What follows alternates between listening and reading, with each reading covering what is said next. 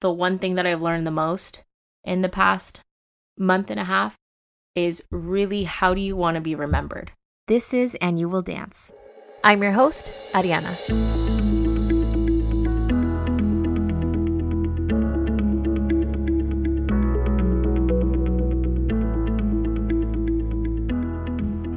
Hey, everybody, and I am here and I am back. it has been a good shoot, like a month and a half, two two ish months, two full months since I last uploaded an episode. And as I had mentioned before on social media, I had planned to take since the last episode aired with Emily, I had planned to take a scheduled like two two and a half, three ish weeks off because I had planned things with my family and I knew I wasn't going to be as active at home um, as well as on social media for that reason. And then it turned into it turned into a month long May of silence and it kind of spilled into June as I am coming back into being active on this platform on this podcast and just in my life in general. In May, actually on Mother's Day, I and my family suffered um, a loss in our family. And it was one of those, I'm not saying like one loss is greater than the other, but sometimes I just feel like when it's somebody who's young and it is very unexpected, it just, it kind of like hits you and guts you more than I don't know, it just kind of like more than an anticipated loss where whereas like if someone's sick, you're kind of expecting them to you know leave at some point, but when it's somebody that is young that seemingly had a whole bright life ahead of them and to just be told one morning that they're no longer here. I feel like that that's something that not a lot of people and nobody ever will ever get used to. And and for me i well one i i had to um i had to recognize at that point that i needed time for myself for um to process my feelings and to be like with my family uh specifically my cousin at the time. And um and it really just like really makes you think about life where you're at in your in your um in that current point in time in your life and where um where you want to be where you want to go and you kind of just like look at all the things that you w- worried about um stressed about and then you realize like not a lot of it is worth the stress for. Not a lot of uh I guess, things that have timed out in your life.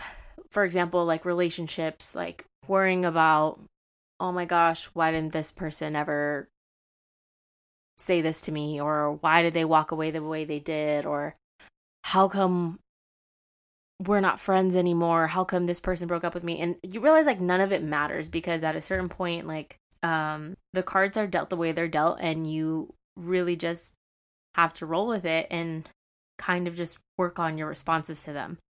And I think for me at that time, not only was I stressed about really minuscule things um, and kind of superficial things, and and then being kind of hit with that type of um, getting hit with that type of jolt and and realization of reality how we can really really be taken instantly in an instant. And anything that you had left on the table could be taken and swiped off in a second in an instant. Um really really makes you think about what exactly it is that you are working for what exactly it is that you just want in your life what it is that you want in your life who you want in your life and all the things that you don't. So um so yeah like I guess the month of May, I was just taking that time very slowly. I really wasn't on social media that much because I realized how little it mattered to me, I guess, at that point. and and how um you know, I just really needed to be present with myself and the things that I was feeling and the things that I was questioning and thinking about after after the passing and um and I and I feel better because I am I mean, I know that when stuff like this in life happens, like you can you are more than welcome to feel all the feelings that you feel. There's nothing there's nothing that will make you 100% you can't get over something like that, you know? You just kind of learn to move with it. Um and I know that like I have to keep going forward with what I've learned in this moment and this point in time and apply it to my life and what I and what I just want to be working on going forward. So um kind of brings me to um talking about what I really wanted to talk about in this episode was like kind of coming back to yourself um or how to come back to yourself creatively and overcoming these types of blocks in your creativity. And I'm not talking about like, you know, um, just creativity blocks, but um,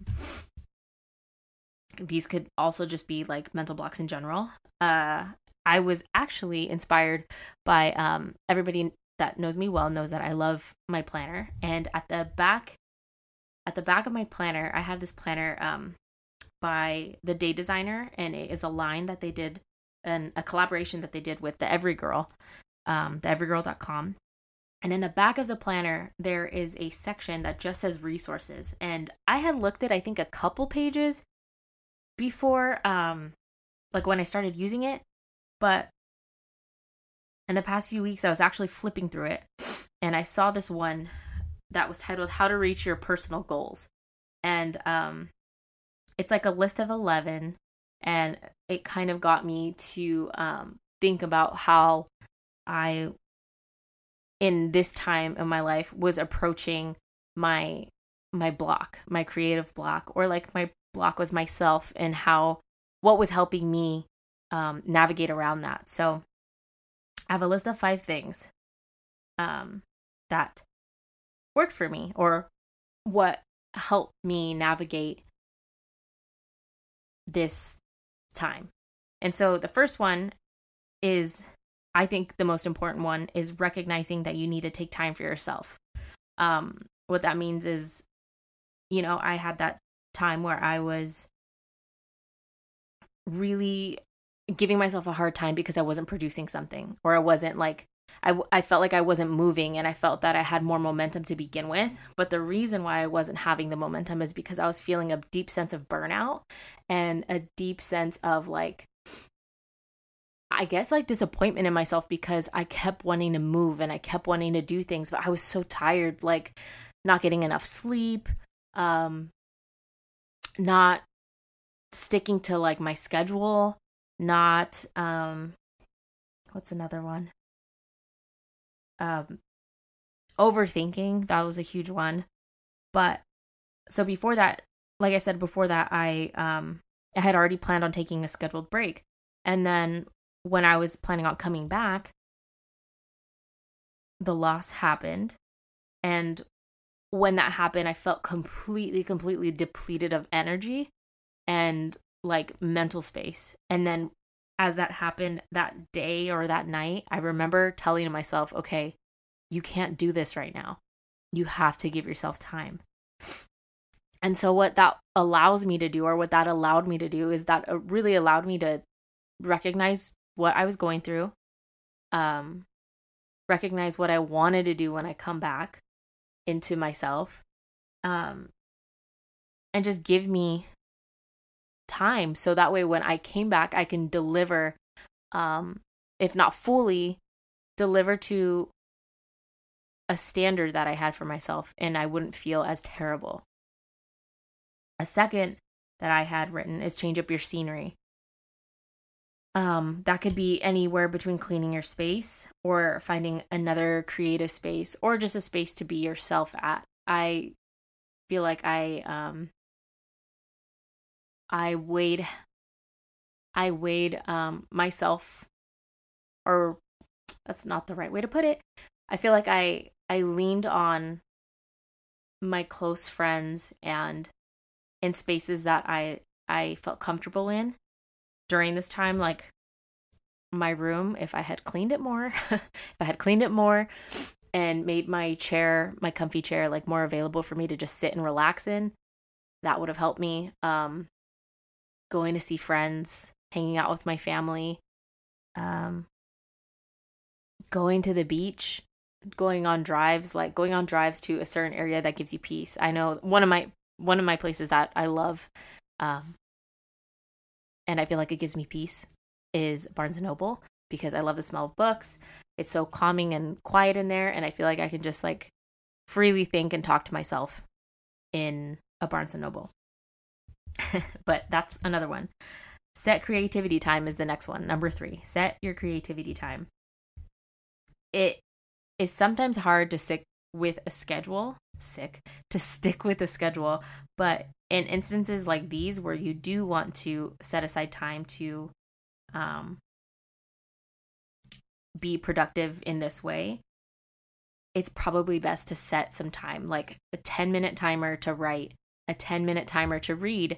And that is something that I did a lot more of um, in this time. I, for 10 to 15 minutes a day, um, I would read off of my Kindle, which I love, but I would also read in the morning when I woke up for about, I guess it doesn't sound like a lot, but five to six minutes on a book on self development. And it's five to six minutes doesn't sound like a lot, but when you're reading from a book, right now I'm reading Atomic Habits by James Clear. Um, when you're reading from a book that focuses solely on self development, it really does set the tone of your mindset, especially at the start of your day. And it really, um, I guess, moves your moves your mind into the right direction of where you want to go. Same if you are a content creator or if you're just a creator in general, you want to set aside time for your work. Um, find a place where you can just sit, edit, um, go to a coffee shop where you can sit and write. But as long as you have that time block of creativity to fill yourself in that way, it's there and you and if you stay according to that time, whether that be on a timer, whether you give yourself a time block of an hour, 2 hours of a day, you will get something done in that time if you just stick with it. this one. I wrote this one down. Number four, keep yourself on a strict social media scrolling limit. That that I think was my saving grace. Um, I had mentioned that I was not on social media that much. I was on it, but I am telling you, I would probably be on it max like max 10 minutes a day, if that, because it's just, it's such a distraction and you don't want, you don't want that to interrupt your flow and then, especially if you're a creator, you can only scroll so much to the point where you start to um, comparing yourself. You start to compare yourself. There's nothing wrong with looking at other things for inspiration. Uh, people in your same market, look at them for inspiration, but it can quickly, very quickly turn into I'm not doing what I should be doing. And oh my goodness, my stuff doesn't look like this. Or oh my goodness, my product is not doing as well as this person's. Pro- Ugh, I can't talk my product isn't doing as well as this person's product. What am I doing wrong?